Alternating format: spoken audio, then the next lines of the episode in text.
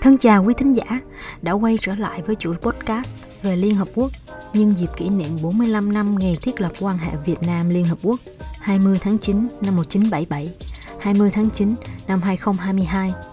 Chúng ta tiếp tục lắng nghe về nội dung của ba cơ quan chính còn lại của Liên Hợp Quốc, đó là Hội đồng Quản thác, Tòa án Quốc tế và Ban Thư ký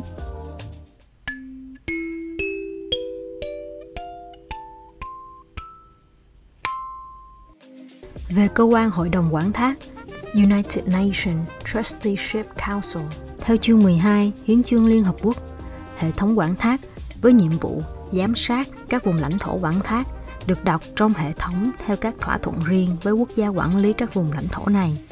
Hệ thống này áp dụng với các vùng lãnh thổ nằm trong nhiệm vụ quản lý do Hội Quốc Liên đưa ra.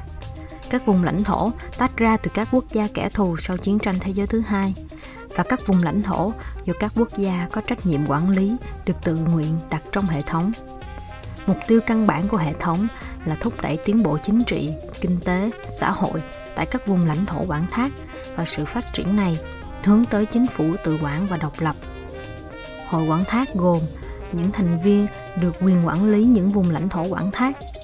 những thành viên thường trực của Hội đồng Bảo an, một số thành viên do Đại hội đồng bầu ra trong thời hạn 3 năm để đảm bảo đủ số lượng thành viên của hội đồng. Và quản thác được phân bổ ngang nhau giữa những thành viên Liên Hợp Quốc quản lý các lãnh thổ quản thác và những thành viên không quản lý những lãnh thổ đó. Chức năng và quyền hạn của cơ quan hội đồng quản thác là xem xét những báo cáo của nhà đương cục được giao quản lý lãnh thổ quản thác, là nhận xét và đơn thỉnh cầu sau khi tham khảo ý kiến nhà đương cục nói trên là cử người đến quan sát định kỳ từng lãnh thổ do nhà đương cục nói trên quản lý theo thời hạn được thỏa thuận với nhà đương cục ấy. Cuối cùng là tiến hành những việc trên hay những việc khác theo đúng những điều khoản của các hiệp định về quản thác. Cơ quan thứ năm là Tòa án quốc tế, International Court of Justice. Nhiệm vụ trọng tâm của Liên Hợp Quốc là nhằm giải quyết các cuộc xung đột bằng biện pháp hòa bình phù hợp với các nguyên tắc và công lý luật pháp quốc tế. Điều 33 của Hiến chương cũng ghi rõ trong số các phương pháp giải quyết hòa bình có phương pháp sử dụng trọng tài và giải quyết của tòa án theo luật pháp. Tòa án quốc tế gồm 15 thẩm phán và công dân của các quốc gia thành viên Liên Hợp Quốc do Đại hội đồng và Hội đồng Bảo an cùng bầu ra. Chức năng chính của tòa án quốc tế là giải quyết hòa bình các tranh chấp quốc tế, vụ kiện do các quốc gia đưa lên phù hợp với luật pháp quốc tế. Mục tiêu của tòa án là áp dụng các tập quán quốc tế để thiết lập các quy tắc được các quốc gia liên quan chính thức, công nhận. Các thông lệ quốc tế được chấp nhận như luật. Các nguyên tắc chung của luật pháp được các quốc gia công nhận. Các phán quyết của tòa án, vân vân. Tòa án cũng khuyến nghị đại hội đồng hội đồng bảo an về lĩnh vực luật pháp. Các vấn đề luật pháp nổi lên trong phạm vi hoạt động của các cơ quan này. Khuyến nghị các cơ quan khác của liên hợp quốc các cơ quan chuyên môn với sự ủy quyền của đại hội đồng có thể nói hoạt động của tòa án quốc tế là nhằm giải quyết theo luật pháp các tranh chấp và pháp điển hóa luật pháp quốc tế. Ủy ban về luật pháp quốc tế đã được Đại hội đồng thành lập vào năm 1947 nhằm thúc đẩy sự phát triển và pháp điển hóa luật pháp quốc tế theo hướng tiến bộ. Ủy ban gồm 34 thành viên, nhóm họp hàng năm và các thành viên được Đại hội đồng bầu ra với nhiệm kỳ 5 năm hoạt động với tư cách cá nhân chứ không phải là đại diện của các chính phủ. Công việc chủ yếu của ủy ban là soạn thảo luật pháp quốc tế. Ủy ban có thể tự chọn hoặc do Đại hội đồng hoặc Hội đồng Kinh tế Xã hội ECOSOC gợi ý về lĩnh vực luật pháp cần soạn thảo. Khi Ủy ban hoàn tất dự thảo các điều khoản, Đại hội đồng sẽ triệu tập một hội nghị quốc tế để quyết định đưa ra các điều khoản dự thảo đó và một công ước quốc tế sau đó sẽ mở cho các nước tham gia. Ủy ban gồm 36 thành viên, đại diện cho các khu vực địa lý và các hệ thống kinh tế và luật pháp khác nhau.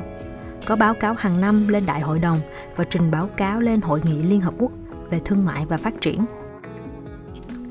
Cơ quan cuối cùng là Ban Thư ký Liên Hợp Quốc, United Nations Secretariat, trụ sở chính của Ban Thư ký đặt tại New York, Mỹ. Ngoài ra có hai văn phòng tại Geneva và Vienna. Theo chương 15 của Hiến chương Liên Hợp Quốc, ban thư ký gồm một tổng thư ký và một số nhân viên tùy theo nhu cầu của tổ chức. Tổng thư ký do Đại hội đồng bổ nhiệm theo kiến nghị của Hội đồng Bảo an. Tổng thư ký là viên chức cao cấp nhất của Tổ chức Liên Hợp Quốc. Về chức năng và nhiệm vụ,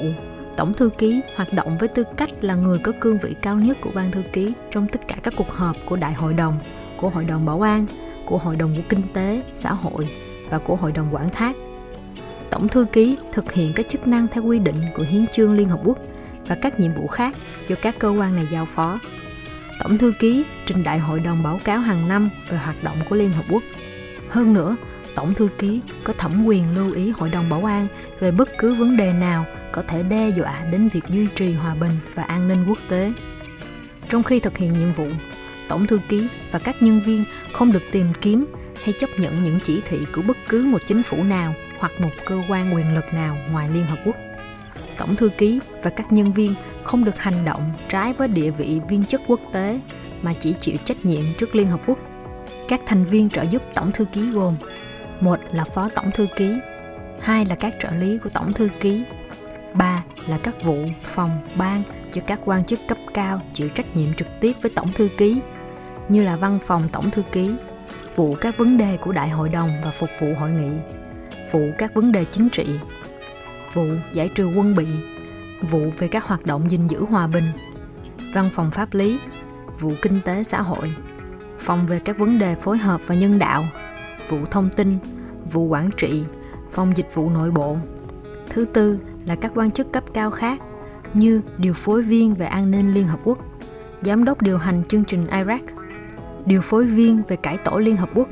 và điều phối viên về các hoạt động nhân đạo cho Iraq.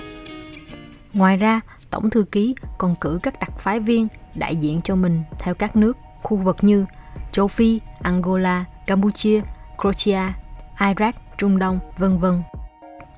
Trong quá trình tổ chức Liên Hợp Quốc, tại khóa 51, Đại hội đồng Liên Hợp Quốc vào ngày 16 tháng 6 năm 1997,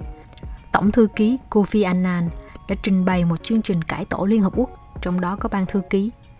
Tại khóa họp 52, Đại hội đồng đã diễn ra những cuộc thảo luận sâu rộng về các khuyến nghị và các biện pháp cải tổ Liên Hợp Quốc của Tổng thư ký đề xuất trong báo cáo. Theo báo cáo của Tổng thư ký Liên Hợp Quốc tại khóa 53 Đại hội đồng năm 1998, một số nội dung đã được tập trung cải tổ cho Liên Hợp Quốc như sau. Đầu tiên là lập chức Phó Tổng Thư ký Liên Hợp Quốc. Điều thứ hai là ban thư ký đã được sắp xếp lại thông qua các sát nhập hoặc giải thể một số đơn vị. Giảm gần 1.000 biên chế của ban thư ký vào tháng 1 năm 1998. Biên chế hiện nay còn hơn 9.000 nhân viên. Đã cắt giảm 123 triệu đô la ngân sách từ năm 1998 đến năm 1999 giảm 1 phần 3 chi phí hành chính và chuyển số tiền đó sang các chương trình kinh tế xã hội có ích cho các nước đang phát triển.